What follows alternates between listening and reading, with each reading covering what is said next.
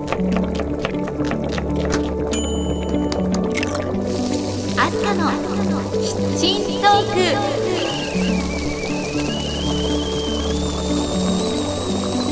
アスカのキッチントークは私のキッチンから皆さんにハッピーとスパイスをお届けするプログラムです。Now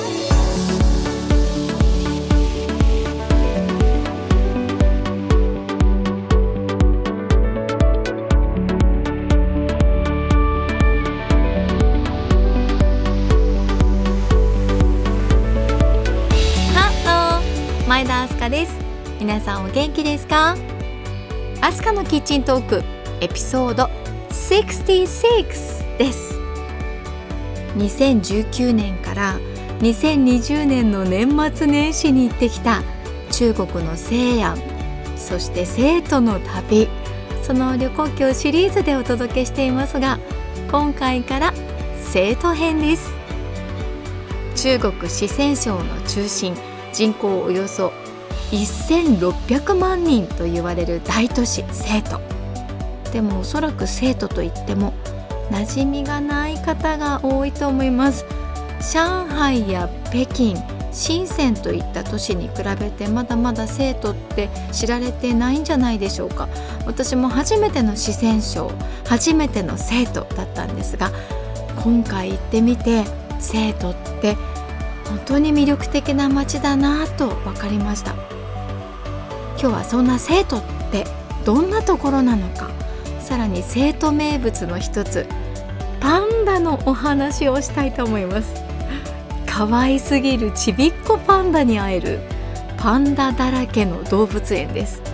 生徒ジャイアントパンダ繁殖研究基地へ行ってきたお話をしたいと思います。では皆さん忙しい手を少しだけ止めて一緒に一息入れましょう。キッチンカウンターの向かい側に座っている感じでこの番組を聞いていただければ嬉しいです。アスカのキッチントーク。今回もハッピーな香りがあなたのもとへ届きますように。時にはちょこっと日々のスパイス役になれますように。最後までどうぞお付き合いください。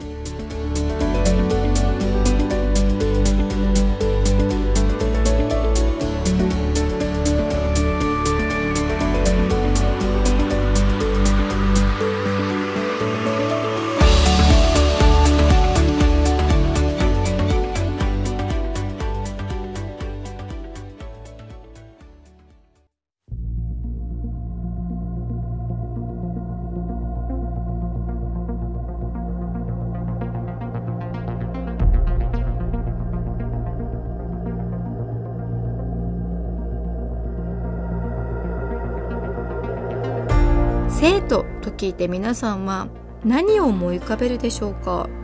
成功の成に都と書いて生徒です。そこには3つの有名なものがあるんです。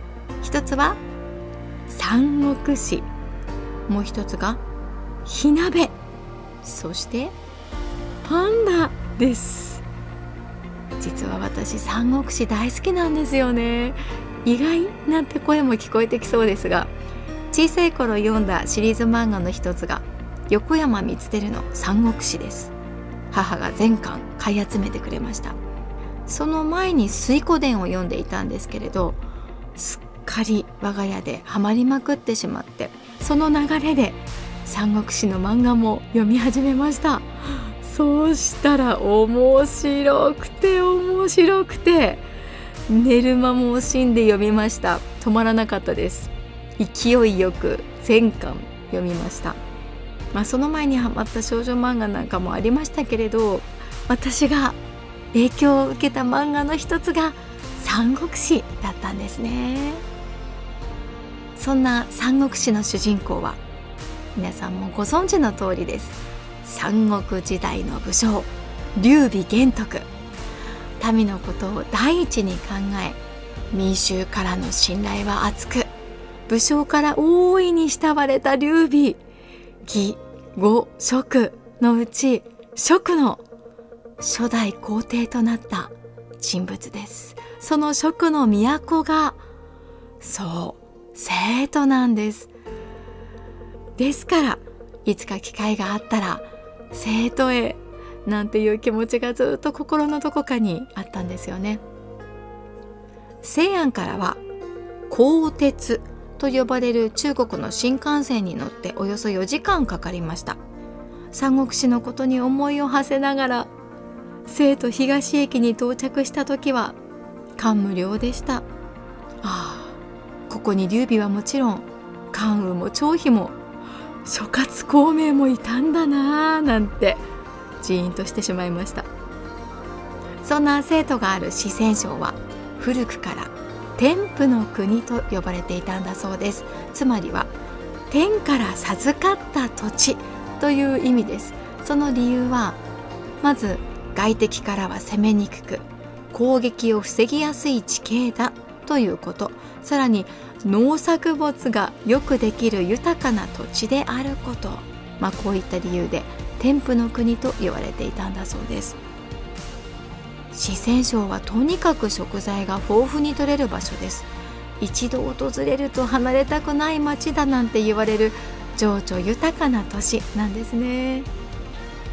さて話は戻りますが生徒には劉備や諸葛孔明が祀られた三国志の聖地武侯市があります。そこへももちろん行ってきました。そんなお話もしたいですし生徒名物の火鍋についてもお話しさせていただきますが私たちが生徒について次の日に向かった先は生徒ジャイアントパンダ繁殖研究基地だったんですよね。生徒といえばパンダ。パンダといえば生徒なんですね。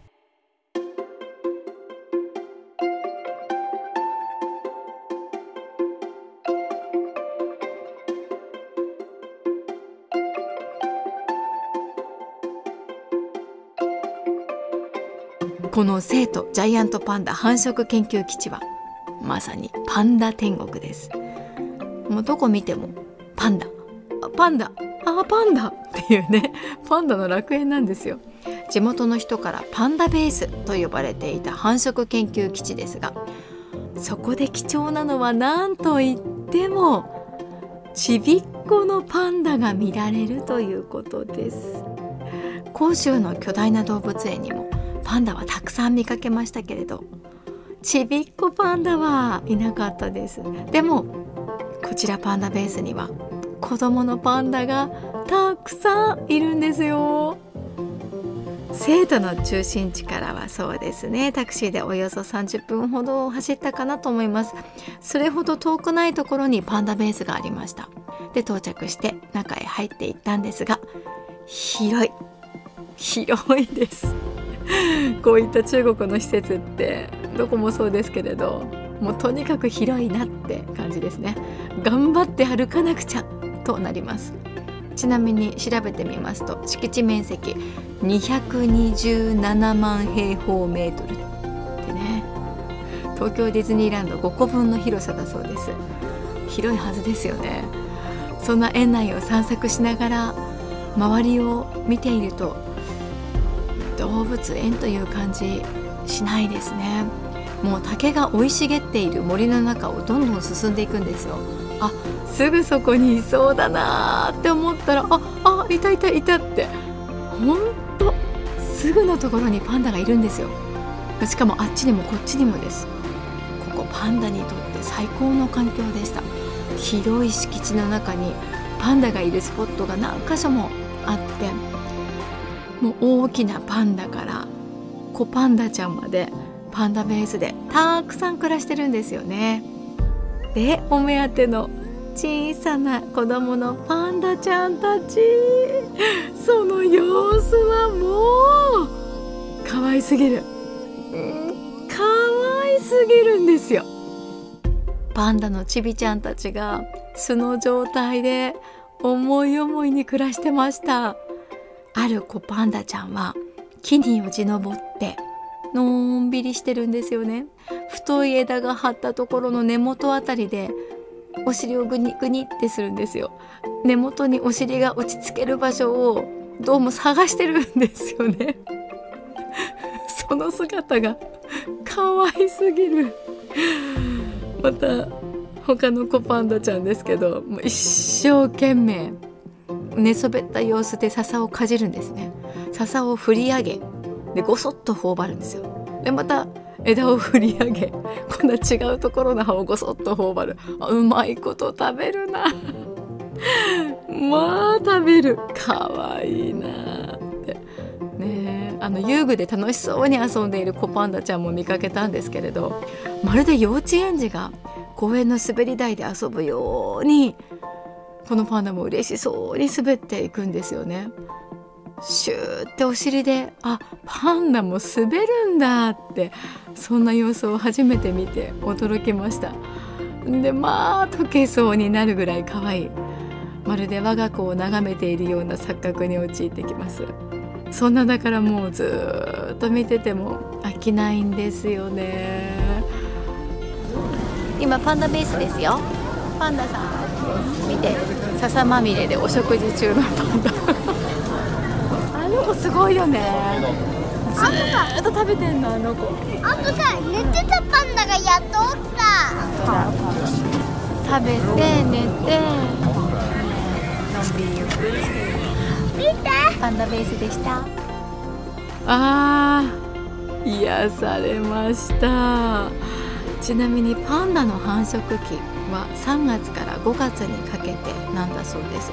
なので生まれるのがまあ大体6月から8月頃だそうで私たちが行った時って生まれたての赤ちゃんパンダはいなかったんですね。でもう少し成長したパンダちゃんたちになっていました。写真で生まれたての子たちを見てみるともうとろけてしまいそうな可愛さなので、まあ、今度行く機会があったらできれば赤ちゃんが生まれる時期とか狙いたいななんて思いました。パンダ好きな方であればその辺り狙ってみてくださいね。またもう少し大きくなった時期にパンダベースへ行ってみてみるというのも楽しいと思います。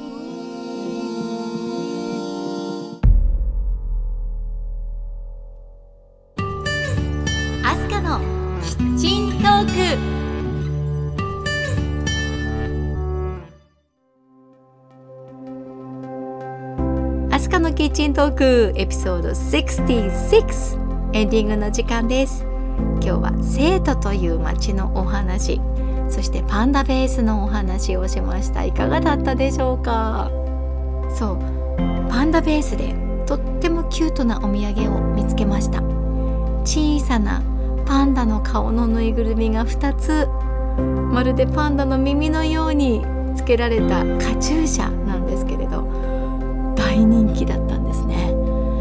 みんなそれをつけてる感じでした。あのディズニーランドで人気のミッキーカチューシャのような雰囲気です。お土産物屋さんにありますからぜひ現地の人たちに混じってこれを身につけてパンダ巡りをするというのも楽しいかと思います。さあということでアスカのキッチントークここまでお付き合いありがとうございました。次回の配信まで皆さん元気にお過ごしください。お相手は前田明日香でした See you!